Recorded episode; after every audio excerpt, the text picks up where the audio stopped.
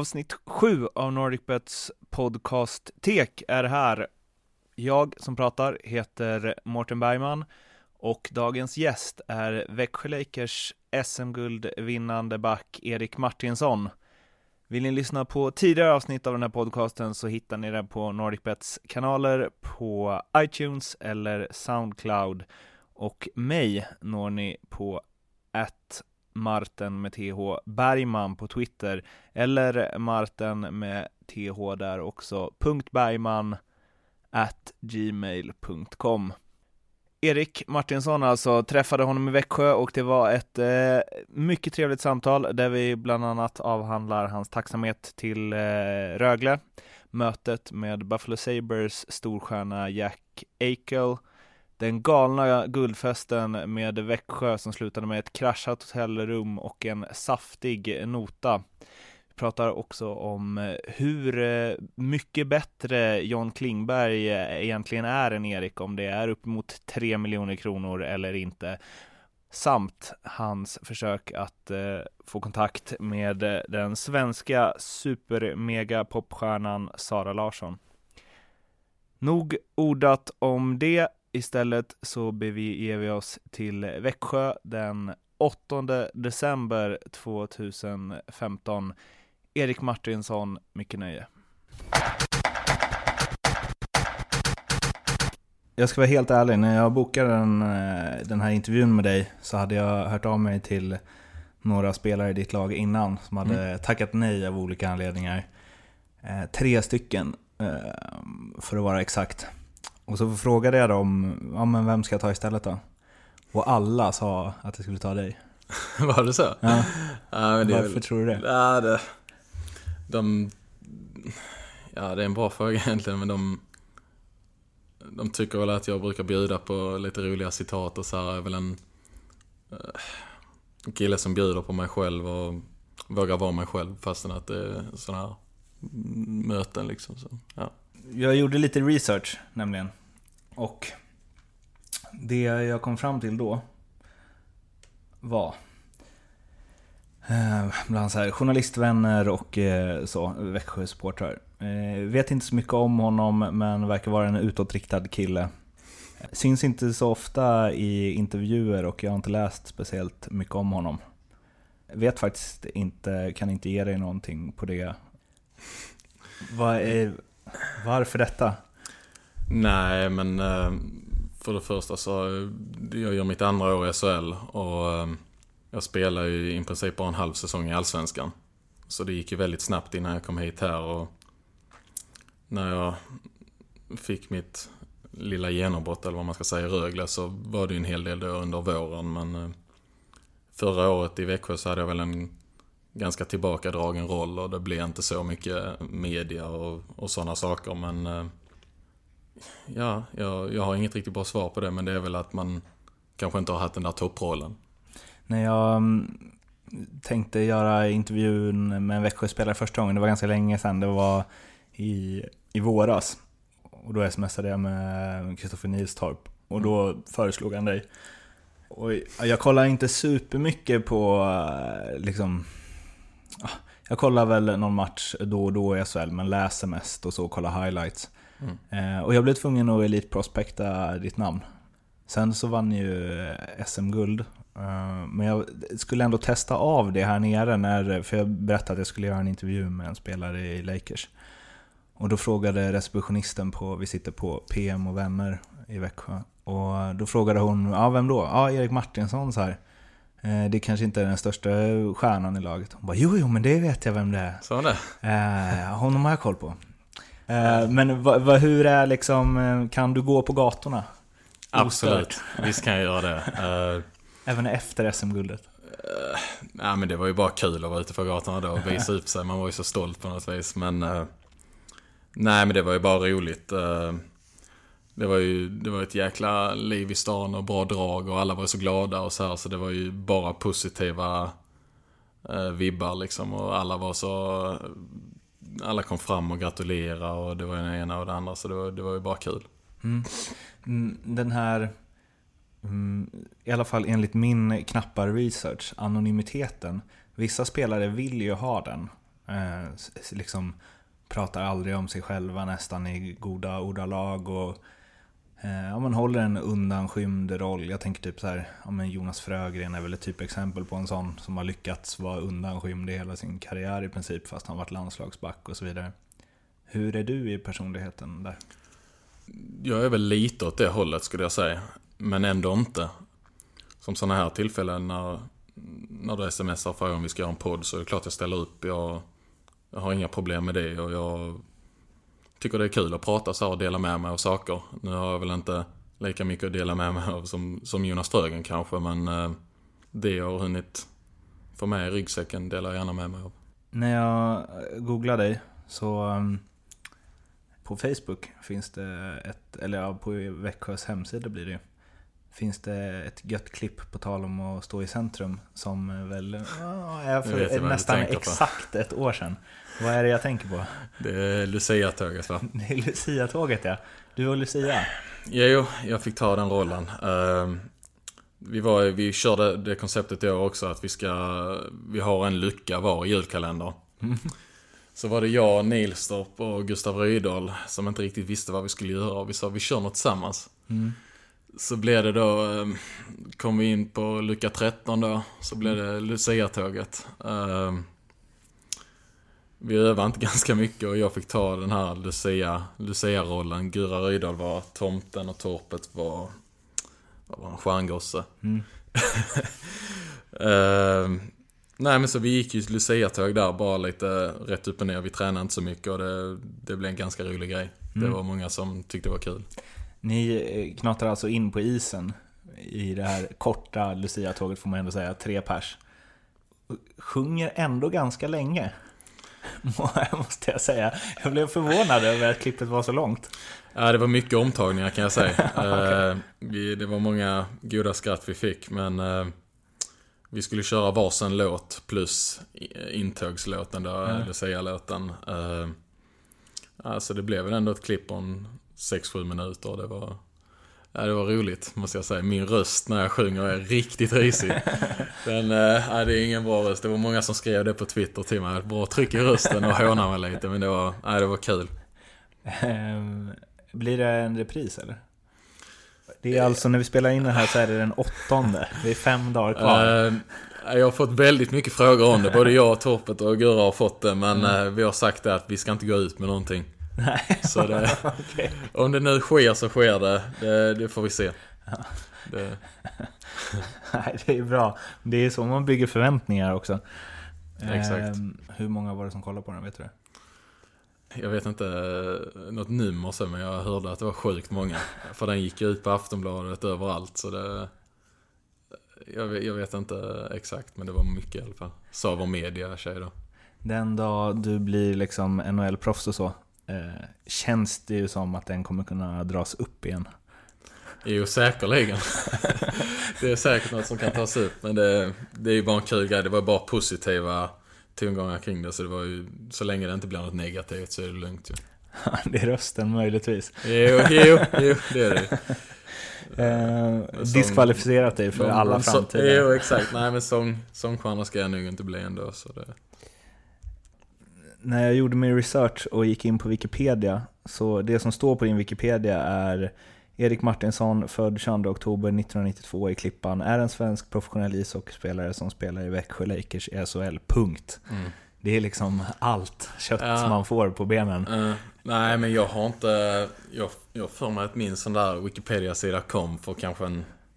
När vi vann guld, tror jag, den smaxen bara ploppade upp helt plötsligt. Det, Då var det någon det, som gick igenom. Ja, jo, exakt. Kände att ah, här måste vi skriva något om. Nej, men... Uh, Jag har, inte, jag har inte haft någon sån sida och det är väl det är inget jag har stört mig på, men jag tänkte när ska en sån komma med? Men det som jag säger... Du kan ju gå in och fylla på den själv. Jo, kan man ha, har ett väldigt bra skott. Ja, jo, exakt. Nej, men jag... Det som jag sa innan, det har ju gått... Min seniorkarriär har ju gått väldigt snabbt. Det jag ville komma lite till med...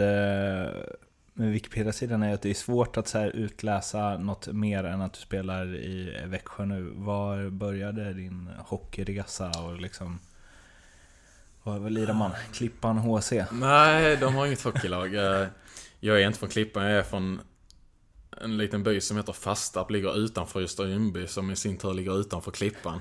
Okay. Så det är, alltså hur litet det är en, det är en förort till förorten för Klippan kan man säga. Som okay. Klippan är en förort i Helsingborg, så det är väldigt litet. Det är en liten, liten by ute på landet, så man får väl säga att jag är en bondpojke. Mm.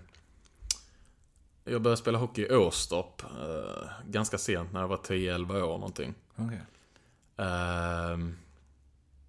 spelade där i två eller tre år innan lagen för min ålder dog ut i princip. Mm. Så då visste jag inte vad jag skulle ta vägen. Då blev det Rögle då, som ligger ytterligare en mil bort. Och där spelade jag, vad blev det, fram till tjugo års ålder innan jag tog ett år i U S A för att sen komma tillbaka till A-laget. När fattar du att eh, hockey kan jag ändå spela ganska bra?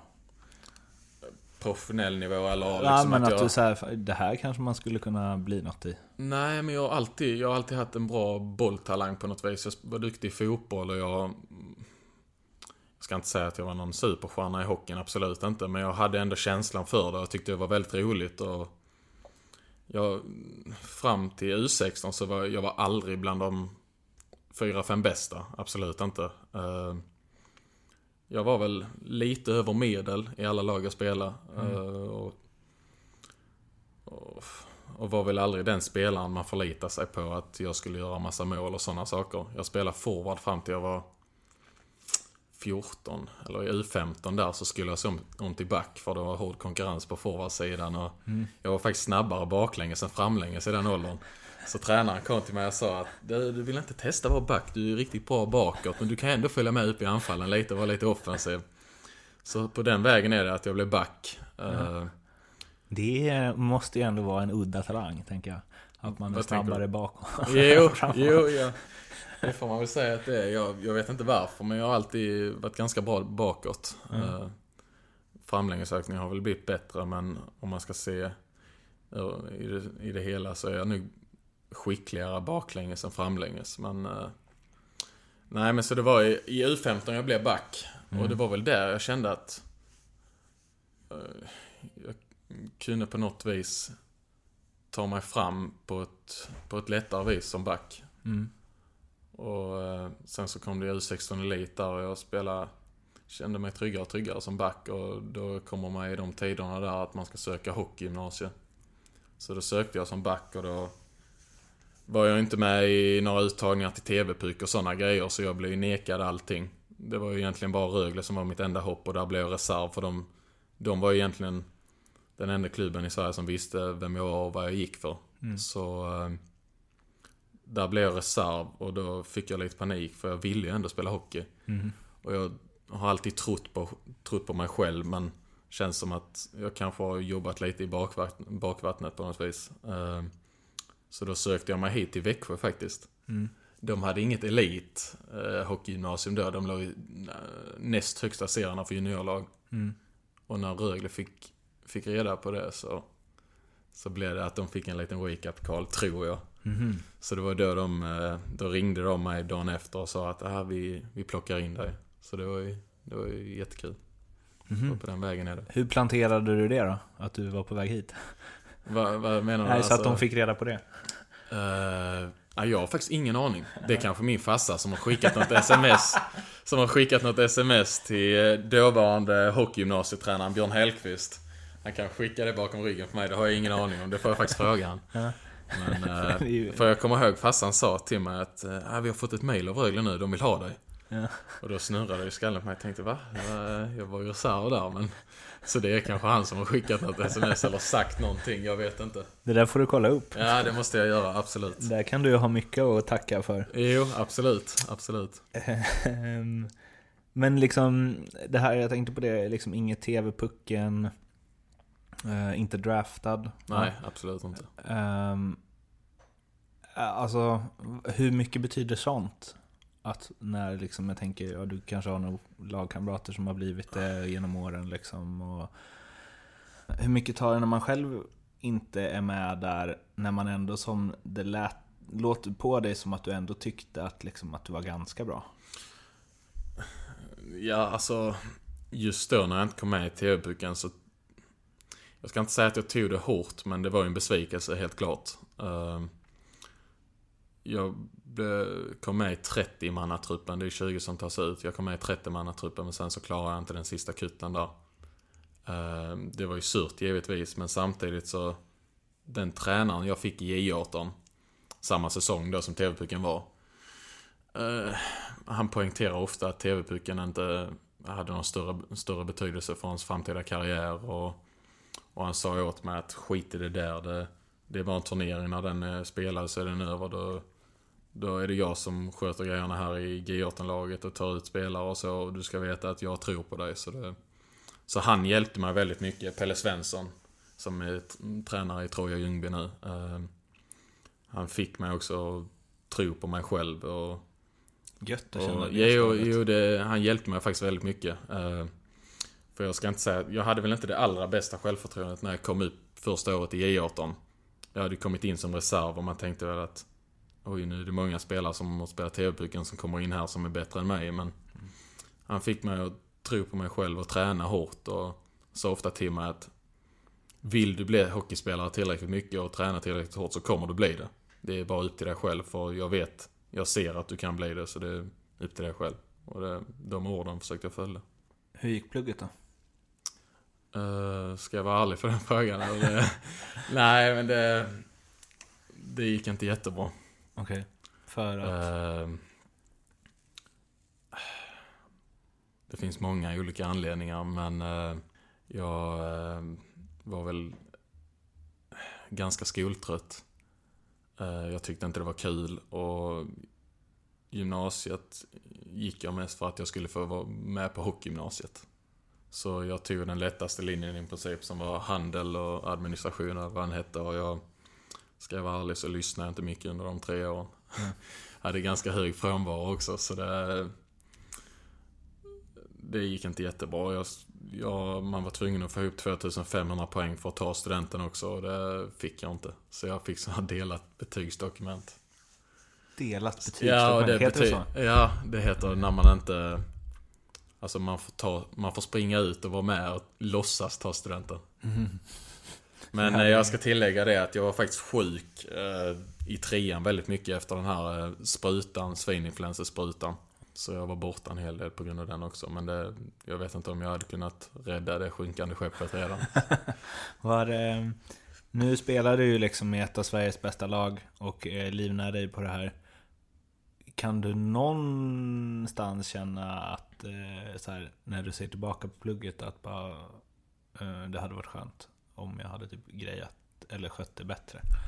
Absolut. Det har jag tänkt på väldigt många, många gånger, det ska jag säga. Eh,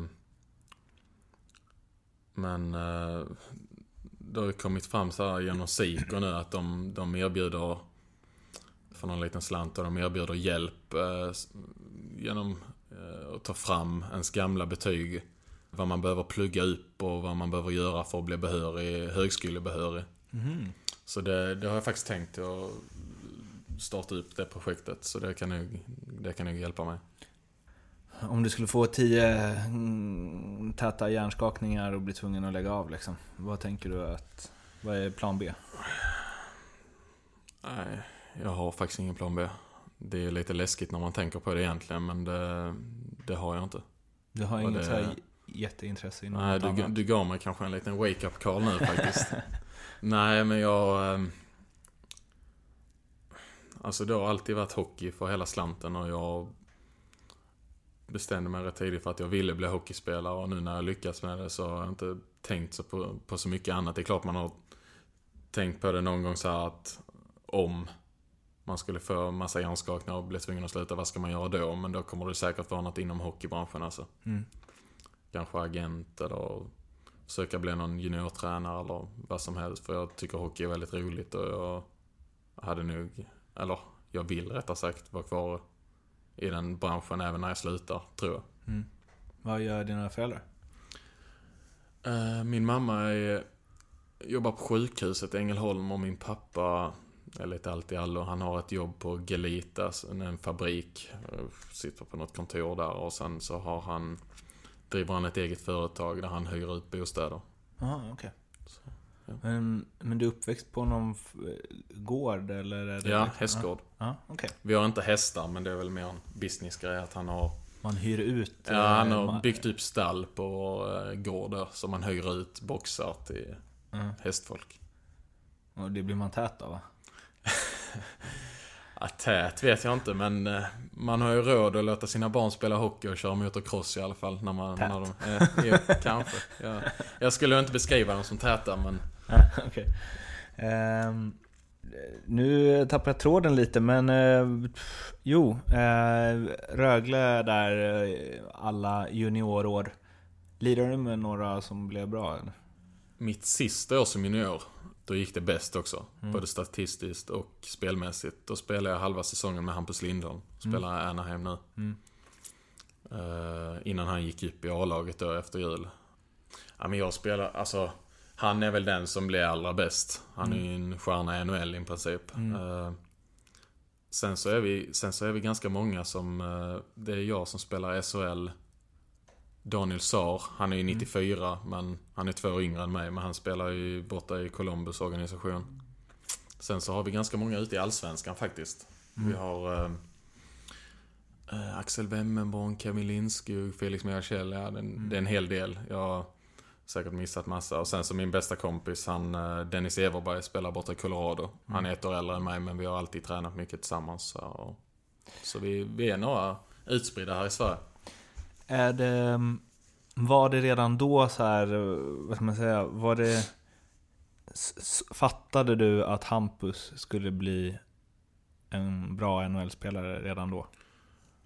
Alltså kan man, ser man så? De som blev, de som lyckades inom citationstecken, kunde man typ pricka in det redan när ni var så här femton sexton? Man såg just mitt sista år i J tjugo, då var jag nitton och han var sexton sjutton tror jag. Mm. Um, året innan det så spelade han också i J tjugo-laget, men han, han var ju en duktig spelare, han var ju väldigt ung när han var uppe, men det var väl inte så att man tänkte att han skulle bli en världsstjärna då. Och inför kommande säsong där så rankade jag mig själv faktiskt högre än han. Jag... Uh, Ja, jag, hade du en sån lista hemma? Nej, men lite så man tänker inför säsongen, vem som är närmsta A-laget och mm. vem som är näst på tur och sådana grejer. Och ska jag vara helt ärlig så rankar jag mig faktiskt högre än han. Okay. Och sen efter sommaren där, när vi gick på på försäsongen, så bara tänkte man, oh shit, vad har hänt med den killen? Mm. Han hade sån grym skridskoåkning. Han bara, han gjorde i princip vad han ville på isen. Mm. Och det var, då insåg man ganska snabbt att får han, revidera han, den rankingen. Nej, men han kommer, han kommer att vara uppe i A-laget före mig. Det förstod mig, för han var, han var riktigt bra den säsongen. Och det var ju därför han draftades som femma totalt också. Mm. Och två år senare spelade han i N H L och gjorde riktigt bra ifrån sig. Så det var väl först den säsongen man riktigt förstod, när han gick upp i A-laget, att han kommer att bli riktigt bra. Vi träffade ju Robin Olsson i Tingsryd igår, och han berättade ju att när Oliver Ekman Larsson liksom gjorde första träningen där, eh, som vad han kan ha varit då, det var innan han stack till Leksand, femton sexton liksom. Ja, han var inte gammal. Eh, att direkt så bara han, oj vad han har mycket gratis liksom. Mm.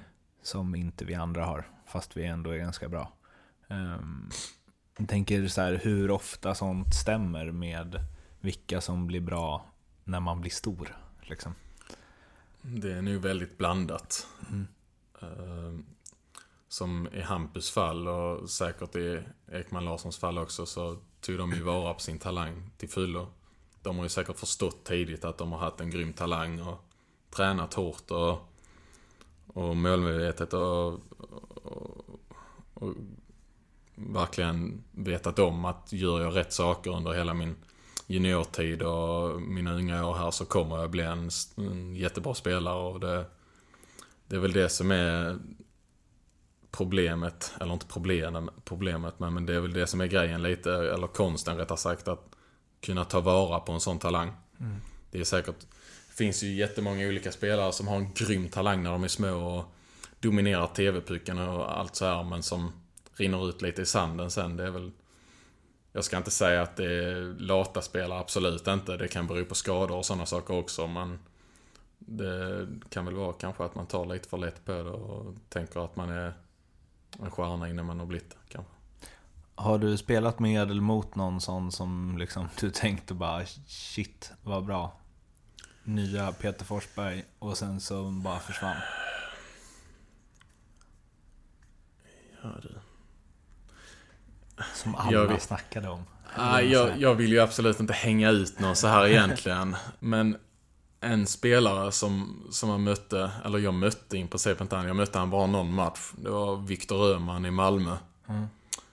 Uh, han var ju helt överjävligt bra när vi var små. Mm. Han spelade ju med dem som var två, tre år äldre också, om jag inte minns helt fel. Mm. Uh, och jag kommer ihåg att Malmö var ju största rivalerna till, till Rögle när vi var små. Och, eller det är det ju i A-laget också, men det var en stor grej att möta Malmö och ibland plockade Malmö med han mm. uh, till att möta oss då. Och då det var ju kört innan matchen hade börjat i princip. Man tänkte ju att den här matchen kommer vi inte vinna. Han var så bra. Ja, han var grymt bra. Han okay. gjorde vad, vad han ville, särskilt där i U femton och U sexton. Mm. Sen så, han var ju uppe i Malmös A-lag tidigt. Jag, jag tror han spelade i Allsvenskan eller ettan och sånt. Men han trodde mig att han skulle spela i N H L innan han var tjugo liksom. Så, men sen vet jag ju inte vad det beror på att han inte spelar där. Det kan jag absolut inte svara på. Men han är väl en sån spelare som man ja, trodde skulle bli en världsstjärna. Mm. Han kanske kan bli det fortfarande, det vet inte jag. Men han är inte den i alla fall. Från Viktor Öhman till U S H L, eh, U S H L. Yes. Eh, namnet på laget får du gärna... Des Moines Buccaneers. Precis. Des Moines. Var Piraterna. Ligger det? Uh, I Iowa. Okej. Okay. Slipknot. Uh, är därifrån. Det är det enda jag vet. Nej, men uh, jag brukar beskriva det som att det är där de spelar in alla alienfilmer från alla så här majsfält och så. Ah, ja. Det är riktigt riktigt lantig stat, Iowa. Riktigt dåligt. Det vi har nu är en borr. Jag vet inte. Vi kanske klipper in tillbaks snyggt till Iowa-storyn. Vi ska bara kolla upp där. Ja, back on track då. Det var inte alls någon borr. Det var någon som gjorde kaffe i en sån här Nespresso-maskin. Och köp ett annat märke än Nespresso, säger jag. I alla fall fram tills att de sponsrar den här podcasten. um, Iowa, um, majsfält, aliens. Varför? Nej, men det som jag sa innan, Jag, jag fick ju inget kontrakt med Rögle. För det första så gick de ju upp i S H L och, och den biten, och sen så var det inga andra allsvenska lag som ville plocka mig, för jag hade aldrig spelat några A-lagsmatcher med Rögle, så jag var väl inte sådär jätteattraktiv på marknaden. Jag hade bara spelat juniorhockey, ett litet inhopp hade jag gjort i Helsingborg i Dijonet och spelat ganska bra. Jag tyckte att jag höll för högre nivå än Dijonet, men det var, nej, det var inget annat lag som vågade ta mig. Det är din egen rankinglista. Nej, ja, men, nej, men lite som jag, som jag själv kände. Ja. Det kanske inte var så, men det var en känsla jag hade själv. Mm. Så jag stack till U S H L, som är ett litet snäpp över svenska superelit. Okej. Okay. Enligt vad jag själv tycker då. Och var inne på collegevägen. Spelade N C A A. Jag försökte komma in, men jag hade ju inte skolbiten med mig där riktigt. Det var också något jag ångrar, mm. att jag inte gick klart skolan, för då hade jag absolut spelat collegehockey. För det första så är det en bra säkerhet att ha och kunna gå college samtidigt som man spelar hockey på hög nivå, och kanske till och med kunna spela till sig något bra kontrakt där borta. Men jag kunde inte gå college, så jag spelade en säsong där som överårig i U S H L, juniorligan i U S A. Och eh, det när du kom så här på att shit, jag kan inte söka college. Nej, då sa jag bara till min agent direkt att du, jag kan inte gå college, så du, du måste söka ut något bra i Sverige och lägga ut mig för sportcheferna så att de ah, Men, men där, på tal om att ångra att man inte sköter skolan, där måste du ju känt att... Nej, det var riktigt sört. uh-huh. Det var grymt sört. Hade du, hade du inte tänkt på det innan? Nej, uh-huh. för det var college-hockeyn kom in när jag började förstå att jag inte skulle få något bra i, i Sverige efter junioråldern. Mm. Så det var ju för sent med skolan i princip. Men det, jag trodde ändå att det skulle gå för lite dispenser och sådana grejer, men det, det gjorde det ju inte. Nej. Men hur, hur hamnar man just där av alla, alltså, av alla ställen? Hur bestämde du att du var delaget? Jag, jag sa ju till min agent att jag ville gå college. Mm. Och eh, tanken var att jag skulle gå college direkt efter junioråldern i, i Sverige. Och jag snackade med en del lag, men då sa de att ja, du, du måste fixa en del bitar med skolan först, så du får ta ett år i amerikanska juniorligan under tiden. Okay. Som håller, som det, det är väldigt bra att spela där också innan college, för det, alltså man lär sig spelet där borta och språket och hela den biten. Så jag, jag tänkte ja, vi kör på ett år där då, och sen så kör vi college efter det. Mm. Och jag tyckte jag utvecklades väldigt mycket som spelare där borta, och när jag inte fick chansen i college, eller när det inte gick, i, gick hem, så sa jag till min agent att jag skulle komma hem till, i Sverige, och han skulle försöka hitta något bra. Och det var ju väldigt trögt eh, att hitta något när jag väl kom hem. Det var lite lag, jag kommer ihåg det var en del division ett-lag, typ så här Olofström och Mariestad och sådana lag ringde och var på väldigt mycket. Men jag, jag kände ändå att jag ville till Allsvenskan, för jag hade testat på division ett och... Mm. Och jag kände att jag, jag skulle kunna behärska en högre nivå. Mm. Så det var ju en evig väntan den sommaren. Det var grymt jobbigt, ska jag säga. Jag hade ju inget lag fram till midsommar i princip. Mm. Och när jag kom hem från U S H L i, under våren där i slutet på april, då hade jag faktiskt ett, inget kontraktförslag, men min agent hade en muntlig överenskommelse med Karlskrona. Mm. Som hade varit slagpåse första året i Allsvenskan. De, de sa att de ville ha mig. Och min agent berättade att du kommer tjäna så och så mycket. Men eh, under den helgen så bytte de sportchef. Mm-hmm. Så de, när han, den nya sportchefen kom in, så ville inte han ha mig. Så det var ju lite jobbigt. Så jag fick vänta hela sommaren, och det blev lite att jag kände tränaren i Rögles A-lag, Don Tangnes. Och jag... Han frågade mig lite så här, lite, lite lurigt. Frågade mig under sommaren vad jag skulle göra nästa år. Och, eh, jag sa att jag inte visste. Jag ville till Allsvenskan, och sen var det inte mer med det efter, efter jag hade berättat. Och så här, och började jag tänka lite, att för de saknar en back i Rögle. Eh, så började jag tänka lite där, fan, kan inte, kan, kom igen, plocka in mig liksom. Mm. Så jag hörde av mig till Dan och sa det att... Eh, jag var beredd att ta en tryout, och, och så till slut så ringde masken upp mig och erbjöd mig ett kontrakt. Ett, kon, ett tryout-kontrakt då. Vi ska stanna lite på uh, din, din tid i U S A. Um, hur, alltså från hästgård till uh, majsfält. Uh, hur var det att flytta så liksom? För första gången du bodde själv, antar jag. Uh, jag bodde med en värdfamilj. Aha, okay. Ja, men det, det var ju, alltså, det var ju det var ett stort steg att flytta, absolut. Men uh, det var en spelare till som var i samma situation som mig, Axel Wemmenborg, som också flyttade över. Så vi hade ju varandra och vi hjälpte varandra, så det, det var ju en, en liten trygghet i sig. Men det är klart att det var, det var ganska jobbigt i början. Det var det. På vilket sätt? Jag hade ju Axel, men jag kände mig jävligt ensam och hade strul med språket, och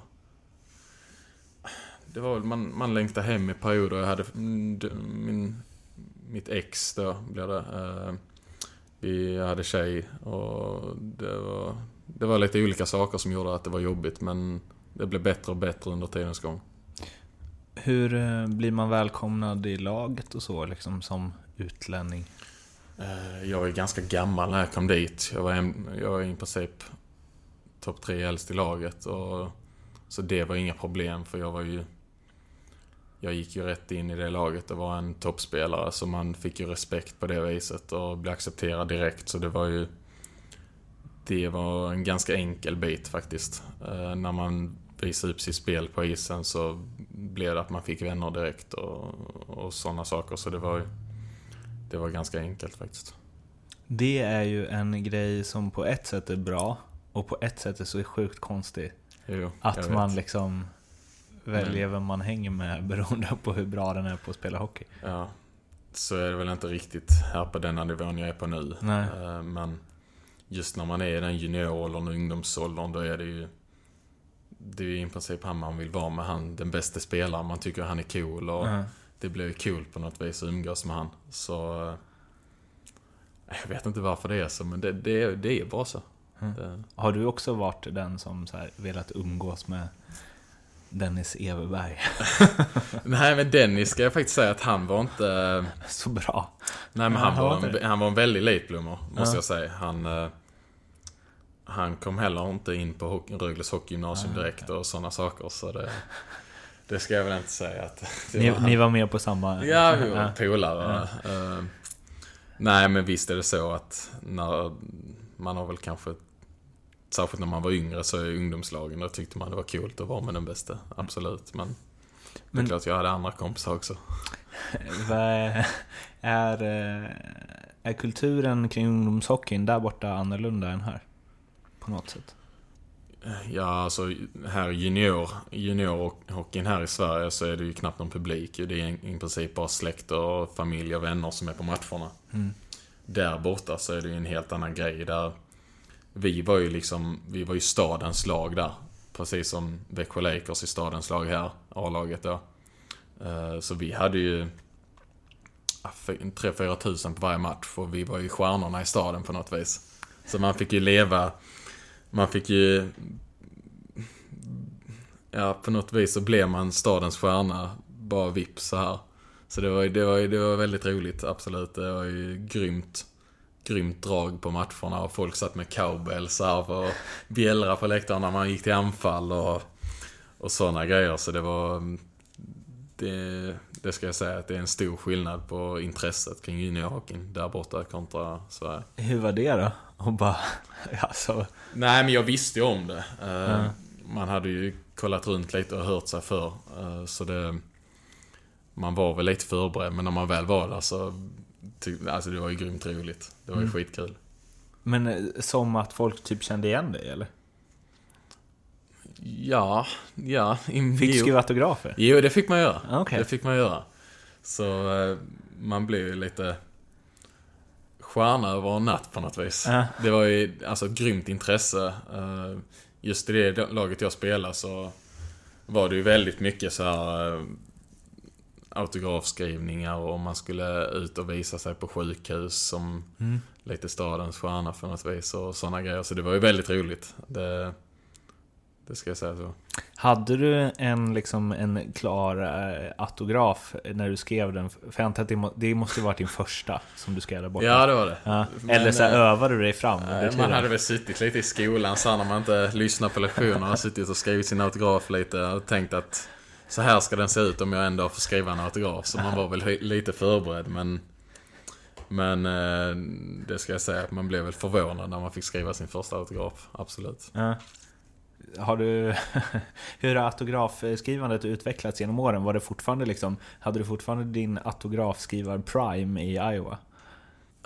Hur tänker du? Jag alltså? tänker att de är mer så här, vill ha autografer där än vad folk här vill ha din autograf. Att det inte är lika svenskt. Jo, nej, liksom. Men jag håller nog med det där. Det, det var mycket autografer där. Det mm. var det. Men det var ofta till samma fans, tror jag. Som var, ville ha om och om igen varje dag i princip. Okay. Och sen så var det lite på bortamatcherna och sådana grejer. Mm. Så, men så är det nu. Amerikaner, de är lite mer framåt på något vis och vågar liksom be om en autograf. I Sverige så är det, så är man nu lite blygare. Man kommer inte fram rätt upp och ner på stan och frågar om en autograf. Mm. Det är väl mer bara när man har sån här... När själva Växjö Lakers då bjuder in till mm. fansens dag och såna här grejer. När alla fansen kommer och man sitter ner på en hel rad, hela laget, och ska skriva autografer. Då vågar man fråga, för att det är det vi sitter och gör. Men annars så, så här ut på stan och sånt kommer det inga... Det där att det är samma som ber om autograf, det finns, där kan man ha lite olika teorier. Antingen att du så här skriver på typ olika tröjor och kort, eller att de inte riktigt har koll på vem de har frågat om så autograf. Så kan det vara också. Eller så, bara safear. Eller så är det att de tycker om en väldigt mycket och vill ha kontakt med en hela tiden och komma fram och pratar med en, det vet jag inte. Det kan du skriva väl, en idag också? Det finns väl olika teorier, jag vet inte. Det, ja. Var det... Var du en större stjärna där än vad du är i Sverige och i Växjö? Ja, men det som vi har sagt nu, jag är väl ganska okänd i Sverige. Mm. Det är väl... Jag är ju en S H L-spelare här i Växjö, men jag känner ju inte att... Det, jag är väl ingen som man pratar om direkt. Jag är en spelare i Växjö och inget mer med det. Det är, om man jämför sig med vår första line, där snackas det ju hela tiden om dem och, och så. Men var du en större där, stjärna där än vad er första line är här? Oh. Och det är ändå ah. inget givet nej, men, nej, nej, men, det, nej, men nej, men för jag var jag ledde ju interna poängligan rätt länge i vårt lag som back. Uh. Så ja, det får jag, jag får nog säga att jag var det där borta, just i vårt lag. För där var det, vi var i väldigt dåligt lag, vi låg i botten och jag, jag gjorde mycket poäng för back och det, spelet kretsar mycket kring mig. Här är det mer att det kretsar runt en hel line. Så mm. jag får nog säga det. Lite Gött. kaxigt, lite kaxigt, ja. Va, mötte du några, jag tänker så här, amerikanska, kanadensiska N H L-spelare i den ligan? Ja, eller? Det gjorde jag. Eh, amerikanska arton-landslaget hade ett lag i, i den ligan. Mm. En sån här development team, eller vad mm. man ska kalla det. Och de hade Jack Eichel, hur står uttalar ah, Jack Eichel, Eichel, Eichel, Eichel eller, eller. Ja. Så spelar i Boston, eller Buffalo nu. Mm. Han var ju grym. Han, var, han märkte mig direkt att han, han kommer ju spela in i N H L inom två år. Han, jag kommer ihåg att jag visste att han var nittiosexa. Mm. Jag visste att han var duktig för han spelade i amerikanska landslaget. Men jag tänkte ändå, jag är ju tre, fyra år äldre än han. Och jag hade pucken bakom mål och han kom ut mig. Jag tänkte, nu ska jag finta av dig lite lätt, din lille knatte. Han bara sätter en sån tackling rätt i bröstet på mig. Så jag, jag blev så förnedrad av honom. Så tog han pucken och gjorde mål också. Och då tänkte jag att ah, shit, det där var inte bra gjort. Och då förstod man väl också att han, han skulle spela N H L inom en snar framtid. Var han... Eh, var han liksom en superstjärna i det laget han spelade i där redan när han var sexton? Ja, alltså medialt. Det var, jo, det, jo, det var det, han. Allting kretsar kring han. Det var ju, i och med att det var landslag så var det ju grymt skickliga spelare allihopa, men han stack ut om mängden, det gjorde han. Och eh, jag tror han gick till college året efter och han dum, tog dominerade i college också. Han gjorde ju kanske åttio poäng på fyrtio matcher, tror jag, något sånt. Och nu spelar han i N H L, så det, det, det får jag säga, allting kretsar kring han. Eh, vad var det mesta du spelade inför publikmässigt där borta? Eh, alltså var det bortamatchen som hade mer publik än vad ni hade? Jo, absolut. Det var väl kanske en åtta eller nio tusen var det någon match när det var så här pack the house, när de typ tar en dollar för en biljett. Mm. Så det var väl ja, åtta eller nio tusen tror jag. Det måste ju vara skitfett. Jo, det var grymt. Särskilt när man var juniorspelare också. Man, mm. tänkte, man fattade ingenting när man körde in där. Mm. Hade spelat in för sin familj och, och släkt så här som, som mest i princip. Och kom över där och spelade in för åtta nio tusen. Det var ju en grym upplevelse. Det var ju hockeymässigt så var det ju väldigt roligt att spela. Men just de, de bitarna gjorde det, spetsade det extra mycket. Tillbaks i Rögle sen. Tryout kom du till innan jag ville höra mer om eh, U S A. Ja, den tryouten då gick, gick bra. Man får väl säga att den gjorde det, men det var en krokig tryout. Uh,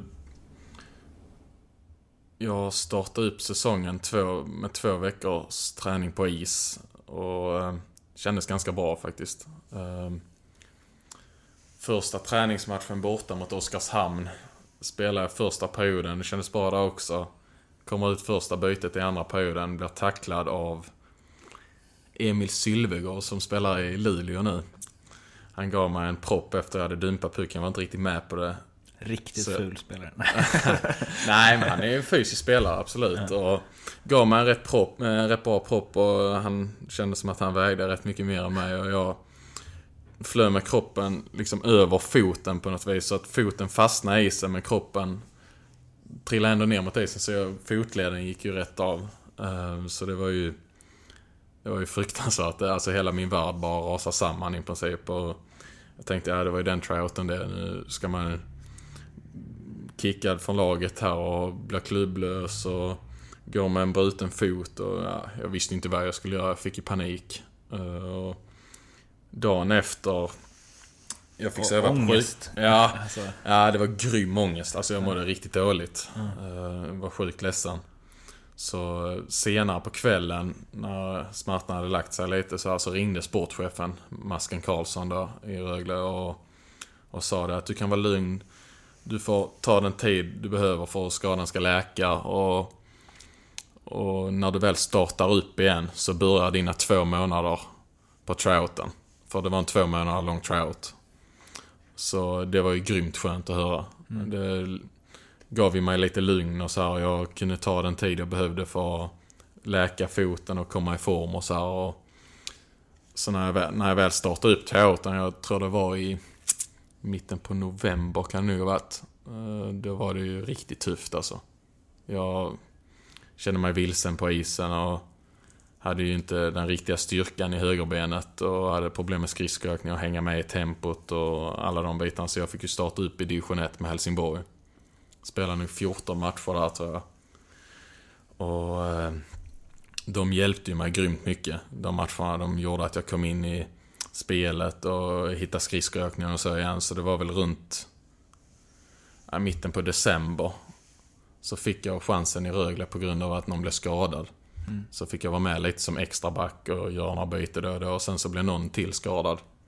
Så då hade de ju inget val, då var de tvungna att spela mig.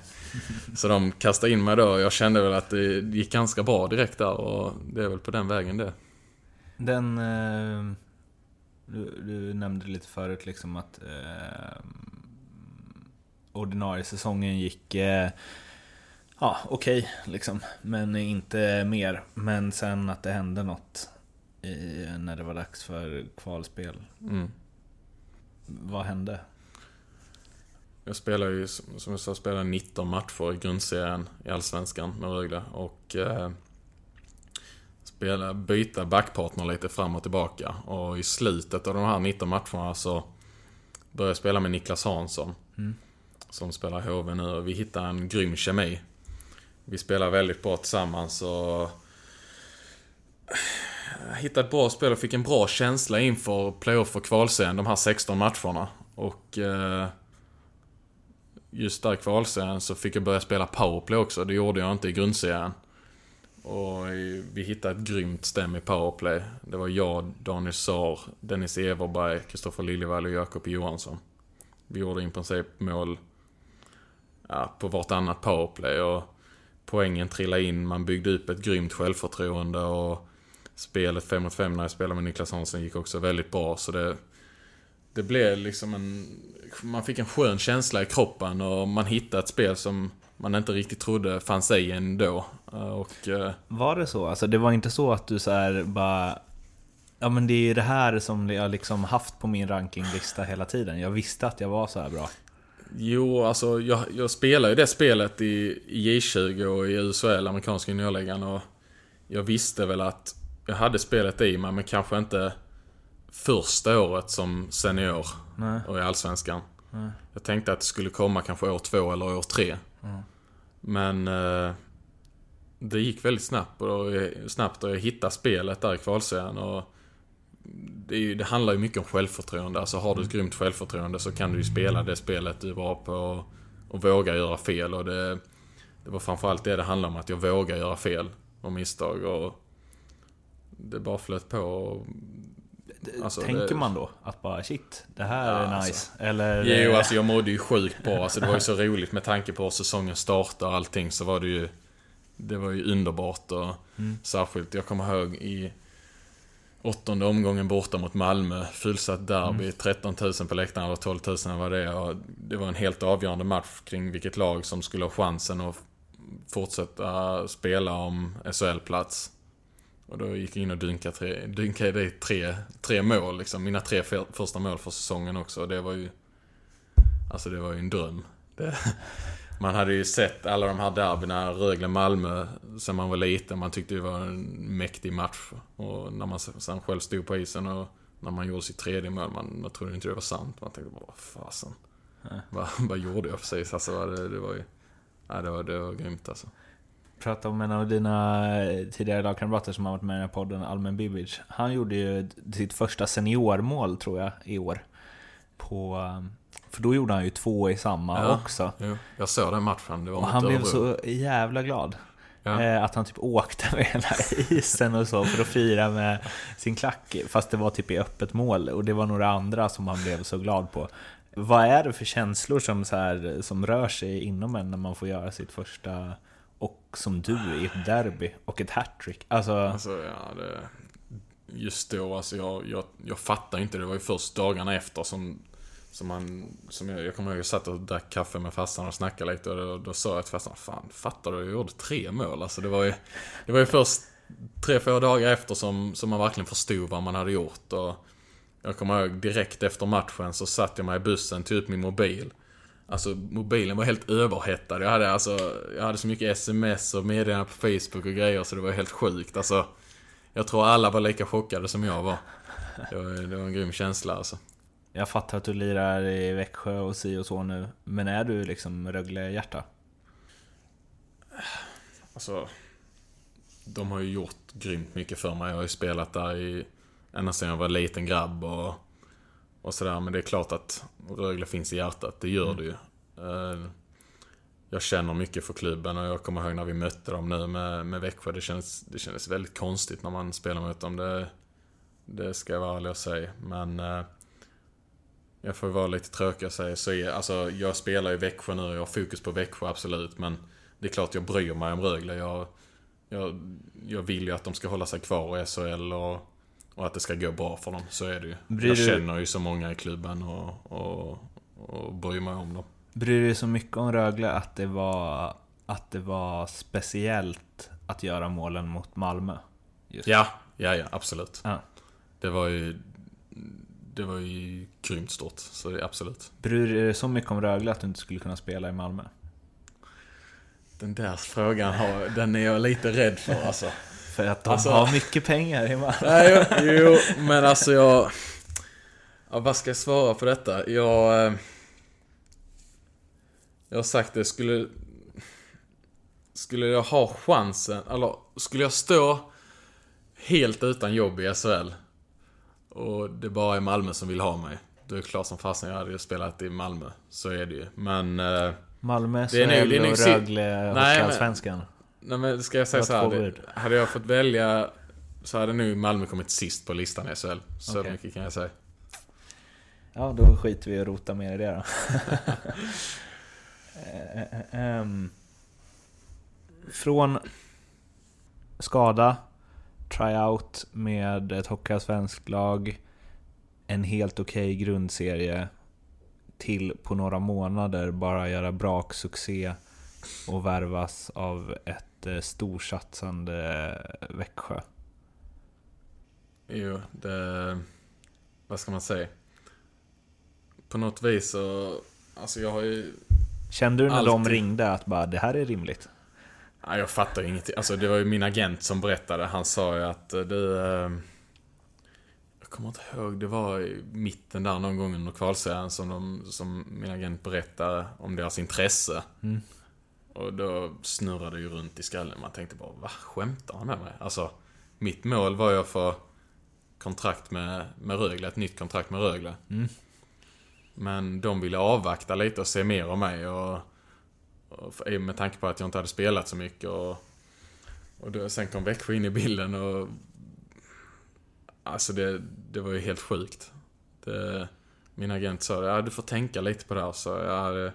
Det får jag nog göra, för nu snurrar det i skallen här. Men eh, jag fortsatte spela matcherna, och sen när kvalsen var slut så sa min agent då, ja, vad, vad känner du? Vill du ta hur, steget hur direkt? Hur tidigt hörde Växjö av sig då?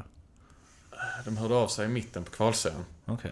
Alltså det, tyvärr funkar det ju så att de kontaktar. Mm. Alltså det gör ju i princip alla sportchefer. Det, jag tycker inte det borde vara så att man får göra det, men det men ändå att du liksom direkt, alltså jag tänker så här, direkt med åtta riktigt bra matcher för att de skulle vilja ha dig. Ja, alltså de såg väl något i mig antagligen. Mm. Men ja, han, agenten hörde av sig en bit in i kvalsen som sa, efter säsongen så sa han till mig då att de vill fortfarande ha dig, vad känner du? Då då tänkte jag inte så mycket. Då kände jag bara att jag kör på det, för det var en dröm som gick i uppfyllelse på något vis. Och efter jag hade pratat med Evertsson, sportchefen då, så, så fick jag en ännu bättre känsla. För han påpekade verkligen hur mycket han trodde på mig och vad han hade för långsiktig plan med mig. Och, och att han verkligen trodde att jag kunde bli en riktigt bra S H L-spelare. Så eh, det var inte så mycket att tveka på. Men det var klart, det var, det var, man kände sig lite taskig mot Rögle att lämna, med tanke på att de hade gett mig chansen och hela den biten. Och, och att man har hjärta för klubben och, hela, och allt det där. Men... Eh, sa du något det, om det till typ masken liksom, eller? Ja, jag, jag tackar masken för att han hade gett mig en andra chans och, och, och mina tränare och hela den biten. Men det, de förstod ju också det på något vis. Mm. Så.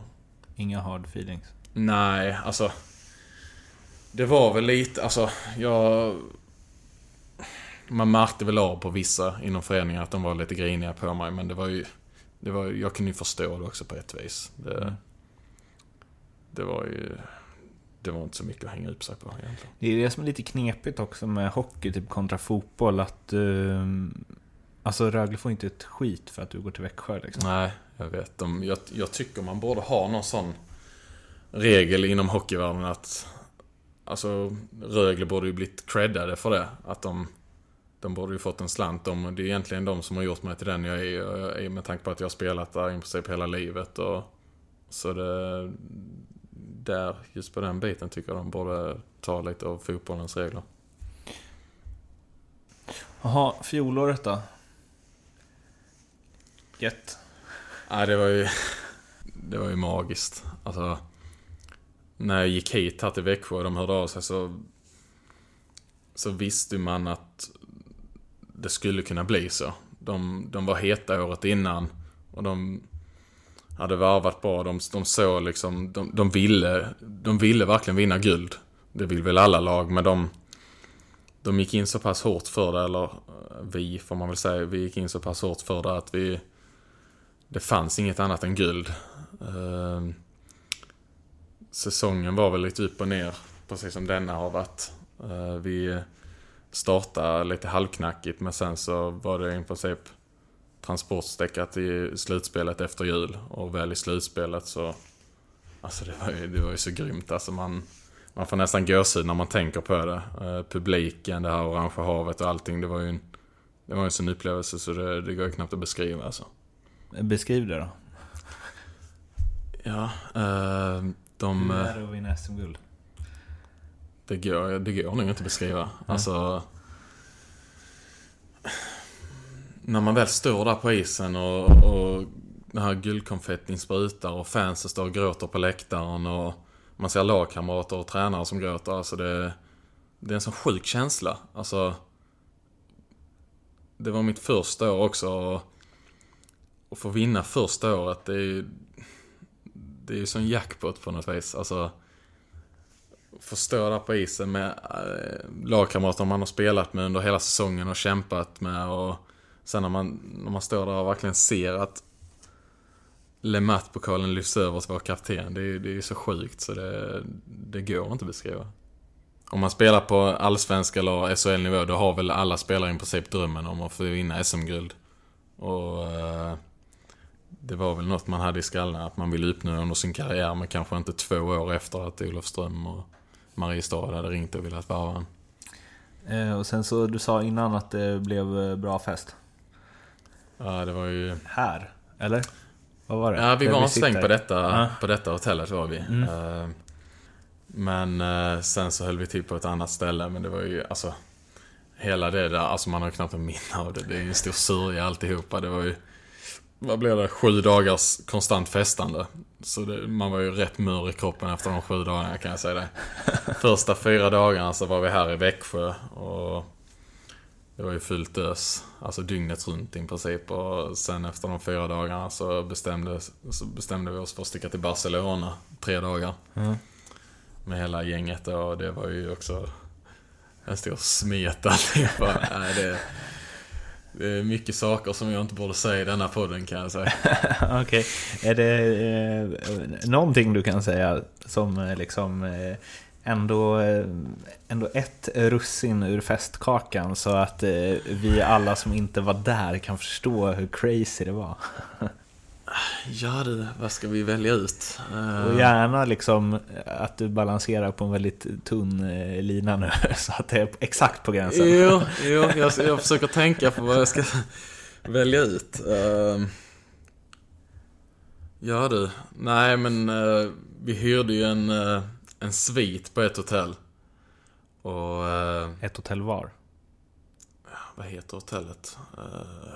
I, här i stan? Ja, det ligger här i stan. Jag okay. vet inte riktigt vad det heter. Mm. Men vi hörde en svit där. Så det var Kallio som gick upp och hörde sviten till oss. För vi skulle ha någonstans att hänga lite samtidigt som vi var nere på uteställe. För det var ett uteställe på hotellet också. Så, så vi gick upp och hörde den där sviten. Och där samlades i princip hela laget. Och mycket tjejer också givetvis. Och folk beställde ju drinkar och shots och grejer som galningar, och jag tror mycket av de drinkarna de hamnade på golvet också och överallt, och det, alltså det var så, hotellrummet blev ganska grisigt måste jag säga, och det, det behövde faktiskt saneras dagen efter, och de eh, krävde femton tusen av oss eller vad det var, så vi fick ju ta det från lagkassan. Det var ganska surt, det var ju pengar som vi hade tänkt ta till annat, men det var ju, det var väl en liten del av festandet i alla fall.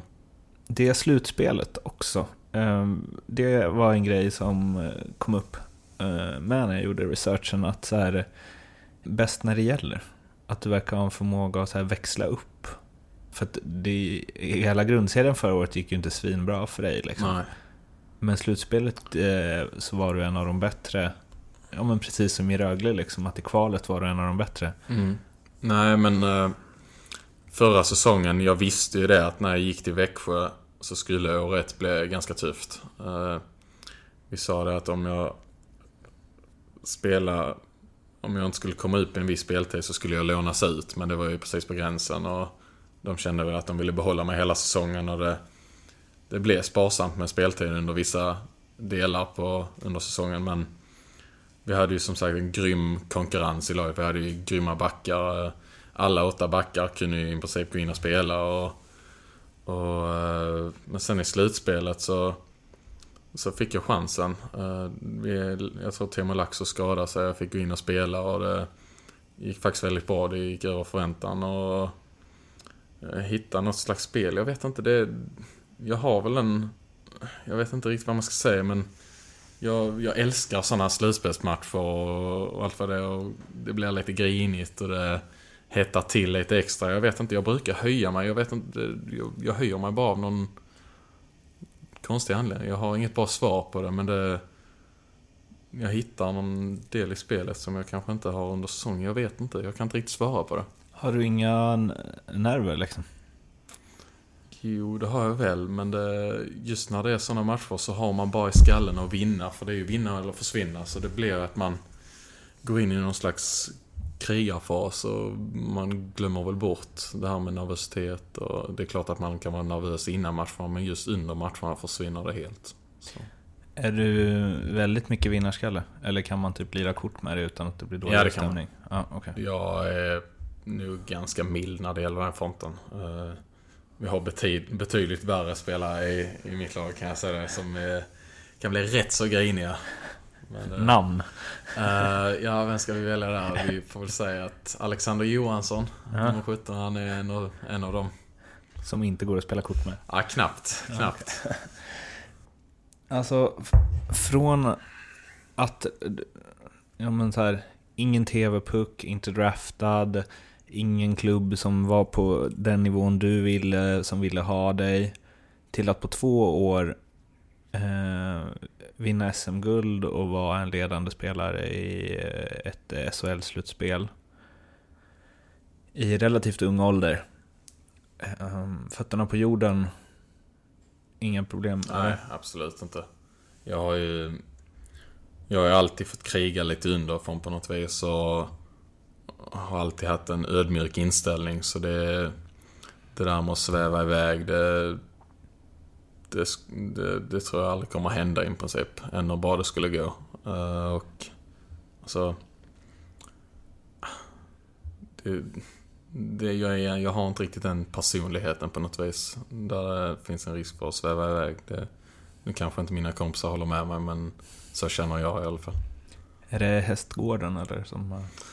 Nej, jag, jag, jag vet inte. Jag har, det, mina föräldrar har alltid sagt till mig att man, man ska inte hålla på och skryta om sig själv, och man ska inte sväva iväg när det går bra. Man ska ha fötterna på jorden hela tiden, och det försöker jag ha, och jag tycker att det har gått bra än så länge. Men nu kanske det blir något sånt att man gör något super och svävar iväg helt plötsligt. Nej, men, nej, men jag, det, det skulle jag säga att jag är en ganska ödmjuk kille. Vi kan ju testa då, den här Wikipedia-profilen. Det går ju, alltså du kan gå in och ändra själv. Kan det är det? Bara att de måste godkänna det efter, men man kan gå in och föreslå en ändring.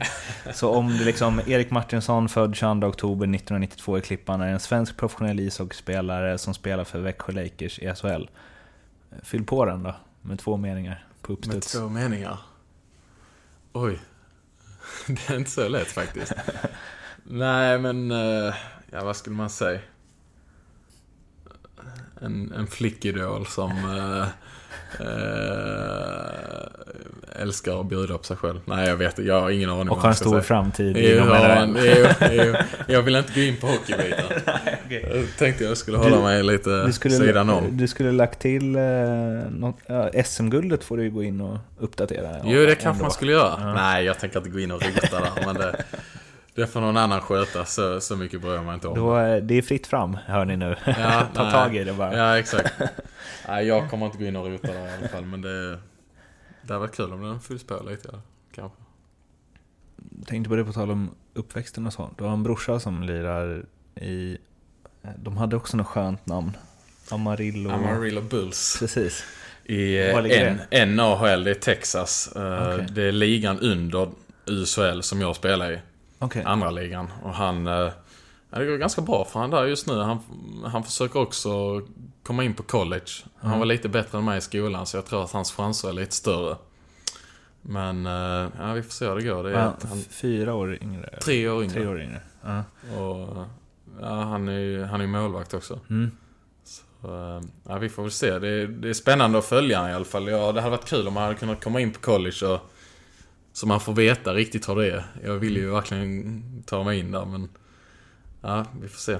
Olika positioner förstås, men vem fick flest bra hockeygener och vem har mest jobbat sig till det? Ja, den är ju rätt svår. Jag tror faktiskt jag fick mer talang än vad han, han har. Nu är det svårt att säga med tanke på att jag utspelar. Han är målvakt. Jag kanske hade varit tio gånger sämre än han som, som målvakt, mm. men...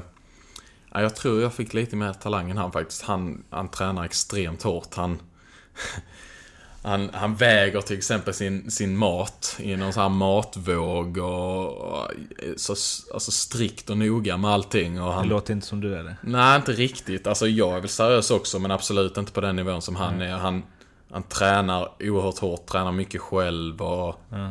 och såna här bitar. Han är grymt målmedveten, så jag... Det är svårt att säga, men jag tror att han kommer lyckas också. Jag tänker att så här, äldre brorsan behövde någon att typ skjuta på, och så åt lillebrorsan att ställa sig i mål. Grejen är att det är faktiskt på den vägen. Ja.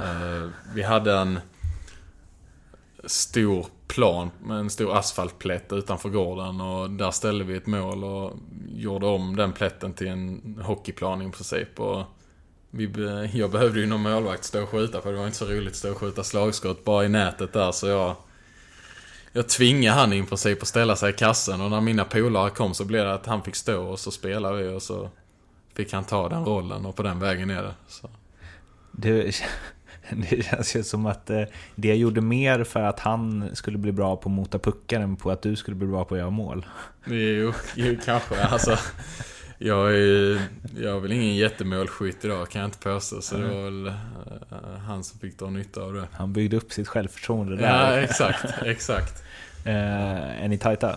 Ja, det är vi. Mm. Vi, uh, vi snackar dagligen fast att han är där borta, och han brukar fråga mig mycket om vad jag har gjort i min karriär, och tar mycket tips och råder mig och så här, och vi snackar, ja, det är ju inte bara hockey, vi snackar om allt möjligt, och så tajt relation, det ska, det ska jag säga att vi har.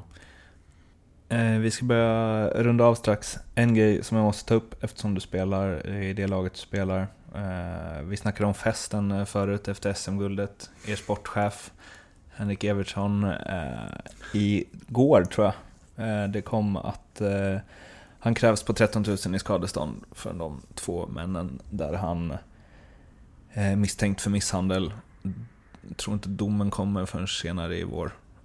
Oavsett utfallet där, du har väl som alla andra sett videon och så vidare och liksom allt som hände runt där.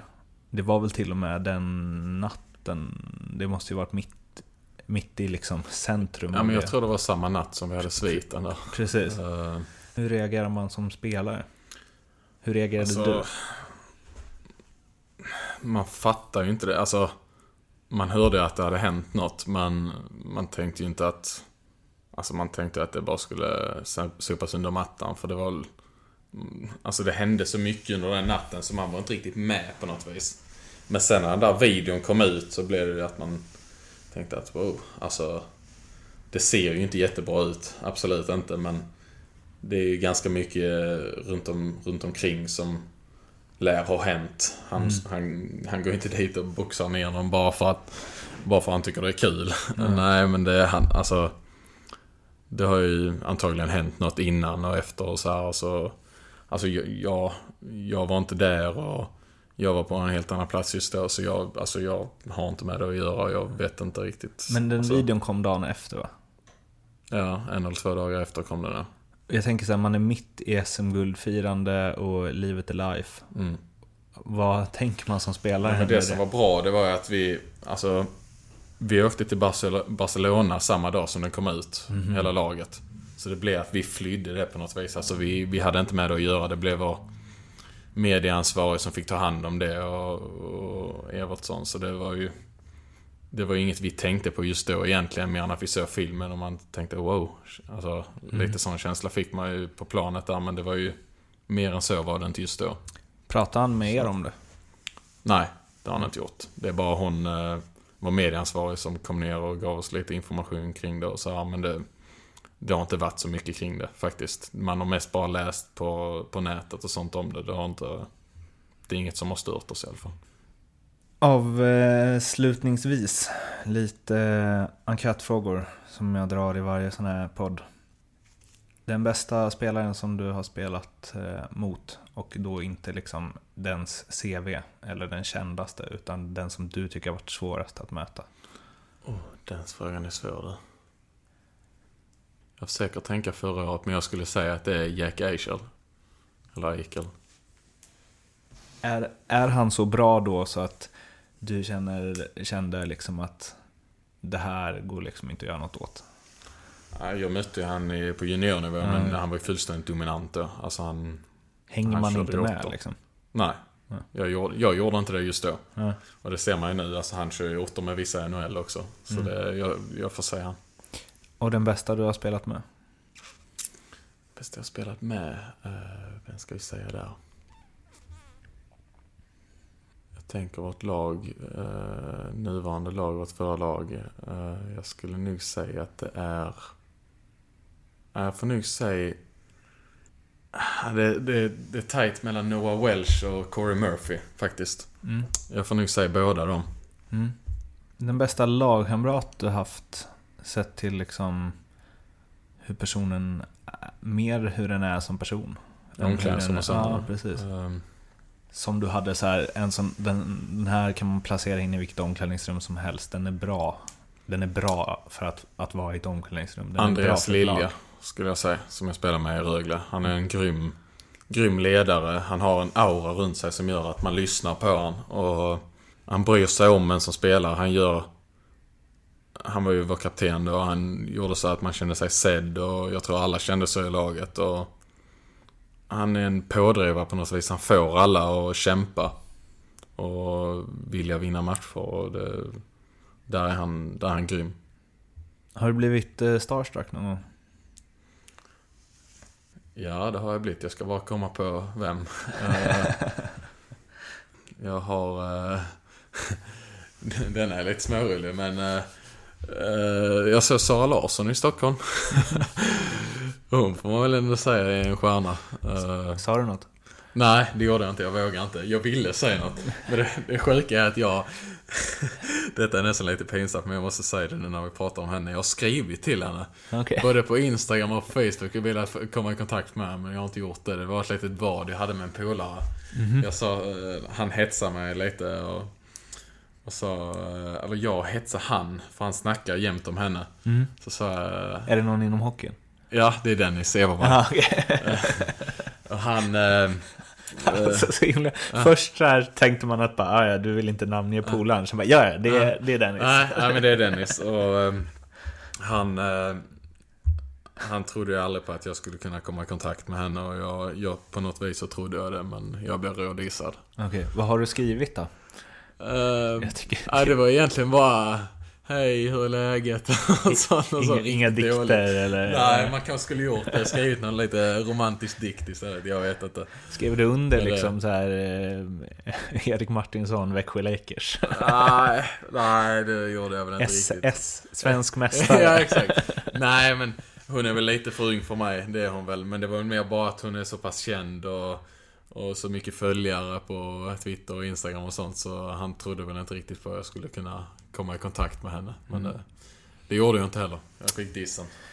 Aj då, jag tror ju för din skull tror jag tyvärr att de lyssnar nog inte på den här podcasten heller. Nej, det tror inte jag heller. um, mm, mm, mm. Din största framgång som hockeyspelare? S M-guldet, helt klart. Uh, Både etta, två och trea på framgångslistan? Ja, men eller? I princip. Mm. Uh, det, får jag, det måste jag säga. Och sen personligen då så uh, en bit bakom så får jag väl ha hattricket mot Malmö. Det var också en grym grej. Ditt eh, största misslyckande inom hockey? Ja, jag, hade ju, jag hade ju som mål att ta en plats i A-laget eh, efter mina juniorår. Och det gjorde jag inte. Så det så T V-pucken, det brydde jag, alltså det var ju surt då, men det var ju, det skakade av mig rätt snabbt. Men eh, när jag inte fick komma upp i A-laget så blev jag väldigt besviken. Det var så pass många, det var väldigt många backar som var före mig uppe i A-laget. Och jag tyckte väl att jag var lika bra som dem, men uppenbarligen inte. Vad är det, den här är lite luddig frågan, men vad är det sjukaste, konstigaste, bästa storymässiga som har hänt i, inom hockeyn som du kan säga on tape? Mm. Ja du, vad ska man välja ut där? Alltså jag, jag vet inte, jag tror inte jag har någon sån riktigt rolig grej att bjuda på än. Jag är så tidigt i, i karriären så jag får nog eh, återkomma med ett bra svar på den frågan inom en, en tio år när man ja. kan förhoppningsvis ha haft en rolig karriär. Om eh, du fick regissera din eh, sista match i karriären, var skulle den spelas? Vilket lag skulle du spela i? Hur gammal skulle du vara? Vad skulle den betyda? Och vad skulle hända i den? Uh, den skulle spelas i New York Rangers dress. Uh, jag har det som favoritlag. För det första tycker jag Rangers är ett grymt lag. Allt med, det är ett klassiskt lag och klassiska Madison Square Garden och sen New York som stad. Uh, så jag får nog säga Rangers och jag skulle vara... gammal skulle jag vara. Jag skulle vara jägare, alltså. jägare ålder. Ja. För just nu så, så, så känner jag att jag vill spela hockey så länge jag kan. Mm. Så min sista match, då skulle jag vara väldigt gammal. Jag skulle alltså spela... fyrtiotre fyrtiofyra? Ja, men ja. där någonstans. Ja. Jag skulle spela i Rangers och det skulle vara... Jag skulle ha haft hela min N H L-karriär i Rangers och... Jag skulle varit en, ja, lite av en stjärna där och det liksom stjärnan ska tackas av och det blir liksom en ceremoni kring mig och så det, det skulle väl se ut på det sättet kanske. Inte så här Stanley Cup-final avgör i tredje övertidsperiod. Ja, jo, jo, givetvis, absolut. och, sen tackas av. Jo, och sen tackas av. Jo, jag var trög det. Så skulle det givetvis varit. Men... Först bara, äh, nu lyfter vi bucklan och sen har vi en, en, grej, en grej till. Ja, nej, men givetvis skulle det varit en Game seven i Stanley Cup-slutspelet att man avgör den. Alltså ja. det är ju Det skulle ju nog alla, så skulle nog alla vilja ha det. Och sen så skulle vi ju kört en sammanhang på det. Kanske inte samma kväll, kanske att vi hade haft eh, typ nästa säsong, kommande säsong, ja. Första matchen på något vis. Tröjan i ja, taket. Exakt, exakt. Um, mm, mm. Hur mycket tjänar du? Uh, jag tjänar fyrtiofem tusen i månaden. Det har inga problem att säga. Är du nöjd med det? Ja, just nu är jag jättenöjd med det. Mm. Det är en väldigt låg lön för att spela i S H L, men jag är väldigt nöjd med den och jag känner absolut inga att jag har några ekonomiska bekymmer. Så det... Tycker du att man ska ha öppna löner i S H L? Ja, det tycker jag. Helt klart. Det, det blir ett rättvisare spel för sportchefer och agenter och hela den biten, så det absolut, det finns inget att tveka på, tycker jag. Tänker du någonsin på att du liksom, om du spelar dina kort rätt och typ maxar, så kan du tjäna jättemycket pengar? Jag ska inte säga att jag är pengafreak, absolut inte, men på, någon, på något sätt så har man i skallen att man, man vill spela så pass bra så man kan tjäna in grymt stora pengar, så man slipper tänka på pengar efter hockeyn är, är slut. Så det, det är klart att det finns i skallen, absolut. Vad tänker du då när du ser så här John Klingberg skriva på ett, ja, jag vet inte hur många hundra miljoner det rör sig om? Ja, jo, det är, jag ska inte säga att man blir avundsjuk, men man tänker, åh shit, alltså, är han så jävla mycket bättre än mig? Nej, men det är klart, det är klart han är, alltså han är en grym, han är en av världens bästa backar, ja. Så det är, men dit, dit tror jag inte att jag tror inte jag kommer att bli en spelare på den nivån, absolut. Men, men inte. Så här, mellan tummen och pekfingret så tjänar jag han, alltså, vad kan han ha om året? trettio millar? Ah, jag vet inte. Ja, men säg att han har det. Ja, alltså då har han ju, ja, men nu, nu bara höftar vi jättemycket avrundar, ja. Här. Då har han tre miljoner i månaden. Så mycket bättre än det är han ju inte. Alltså, ja, alltså. Han är ju liksom inte två miljoner niohundrafemtiofem tusen bättre än dig. Nej, nej, han är bättre än mig, helt klart. Men kanske inte två miljoner gånger bättre. Men, men det är väl så att när man väl har uppnått en viss nivå så känns det som att det finns inga begränsningar för hur mycket pengar du kan tjäna. Och det är väl den nivån man vill komma upp till, där man känner att man alltså kan latcha med de riktigt stora lönerna. Men det är ju, jag är inte där än. Jag känner att jag, jag, jag har signat ett nytt kontrakt. Jag har signat ett nytt kontrakt med Växjö efter S M-guldet. För jag kände att jag ville, ville ha några år på mig här i Växjö. Och känna en, att jag har en trygg miljö att utveckla sig. Och jag, kan känna, jag känner till tränarna bra och jag vet vad de vill ha ut av mig. Och jag känner att jag vill etableras bättre på den här nivån innan jag tar nästa steg. Så. Um, hade du kunnat bo i liksom... en militäranläggning i Sibirien för tio miljoner om året? Lätt. Lätt? Där, ja, där, alltså, ja, alltså jag har sagt det hela tiden. Hur många för, år då? Ja, det beror på, alltså det, man kanske inte väl är så kaxig när man, när man är där, men... När björnen alltså, kommer. Nej, exakt. Nej, men skulle, skulle spelet stämma och man skulle ändå få ihop dagarna på något vis, så hade jag nu kunnat ta en... Ja, tre, fyra år hade jag nu klart av, alltså. Det är lätt att sitta och säga det här nu i bekväma mysiga Växjö, men, mm. men eh, när man väl hade fått se säckarna med rubel eller dollar eller vad det nu är de ger en, så, så hade det nog varit svårt att säga nej, tror jag.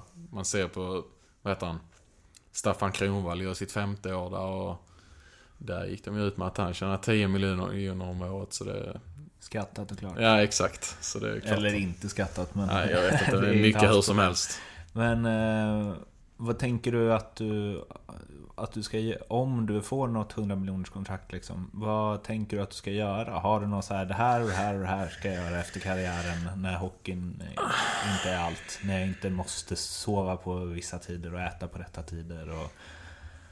Nej, men alltså ett sånt där hundra miljoners kontrakt, det är, okay. Det är grymt. tjugo alltså, nej, men skulle jag få ett sånt här kontrakt, vi säger något kontrakt i K H L inom, ja, om vi säger, om vi räknar en fyra fem år bort, mm. bort och det, jag skulle bli erbjuden något sånt, alltså jag hade ju tackat ja direkt. Och sen, ja, alltså man hade ju försökt att spela vidare på den filmen och tjäna in så mycket pengar man hade kunnat, men sen när väl säsong, eh, hockeyn är över, om man har de pengar, jag vet inte. Du har ingen plan alltså, för hur du ska bränna? Nej, alltså först och främst vill jag bygga ett jättefint hus. Mm. Det är väl det man vill använda sina pengar till främst, och bygga ett fint hus och bo där med sin familj. Och sen så, det är som jag säger, jag hade nu velat jobba inom hockeyn på något vis, men bränna pengar på vet jag inte. Det är klart att det beror på hur mycket pengar man får, men skulle jag få riktigt mycket pengar så är det ju bilar ett intresse. Okay. Fast, fastän att jag kör en Honda E trettio just nu, men det, i framtiden så kanske man kommer att köpa sig en fin bil om man får mycket pengar. Det, det får man ju ta då. Bränna pengar går nog alltid att lösa på något sätt. Exakt. Uh, det, det, det, det, det. Vem skulle du vilja höra i den här podcasten? Uh, ja du, uh, jag har ju lite polare runt om här i S H L, så Niklas Hansson har varit rätt rolig i H B.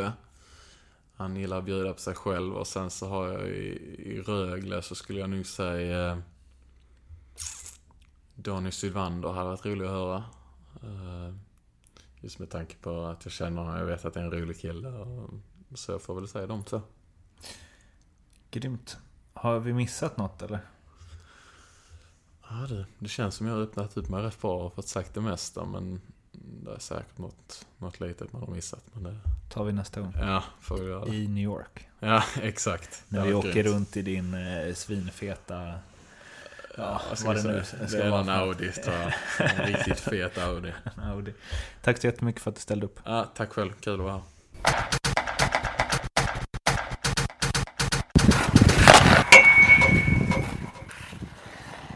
Avsnitt åtta av podcasten Tek med Erik Martinsson är där i hamn. Jag hoppas att ni uppskattade avsnittet, och gjorde ni det så hittar ni tidigare poddar eh, från NordicBet på deras kanaler på iTunes eller SoundCloud. Snart kommer nästa avsnitt ut, och eh, jag vet inte riktigt vilka av de förinspelade jag ska välja, men det lutar väl lite åt att det blir en Färjestads ikon som ska få prata till punkt. Tills dess, ha det fint, så hörs vi. Hej!